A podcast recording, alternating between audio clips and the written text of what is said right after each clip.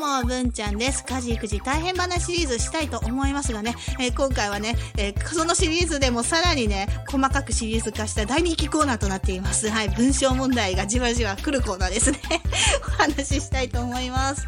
次男のね算数のね宿題なんですよ。これプリント持って帰ってきて、でプリントを取って私がね丸付けして先生に後日次の日提出するの、次男がね。だから毎日この算数プリントを持って帰ってきて見てるんですけど、もうさ答え合ってんのよ次男の。もう問題が気になってしょうがないっていう話をねいつもしちゃってるんですよね。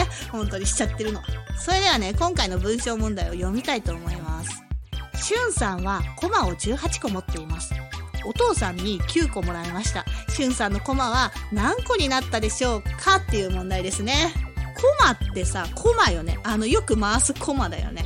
コマ回しのコマだよね。そんなにいると思うよ元からさこのしゅんさん18個も持ってんだって。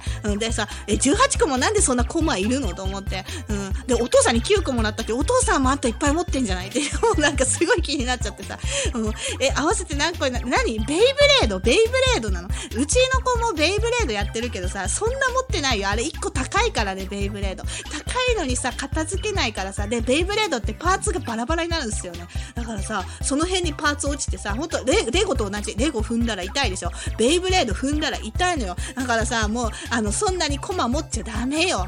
でこのさ問題作った人もさ、いや誰が作ってるか先生が作ったんじゃないと思うんだよね。元からあるテンプレートの中から引っ張ってやってると思うんだ。じゃないとさ先生だってやることいっぱいあるから大変でしょ。一個一個こんな文章問題作れないと思うのよ。だからさ、いやもう先生大変だなって思ったの。もう気づけないもんね。コマが18個ってねなっちゃうもんね。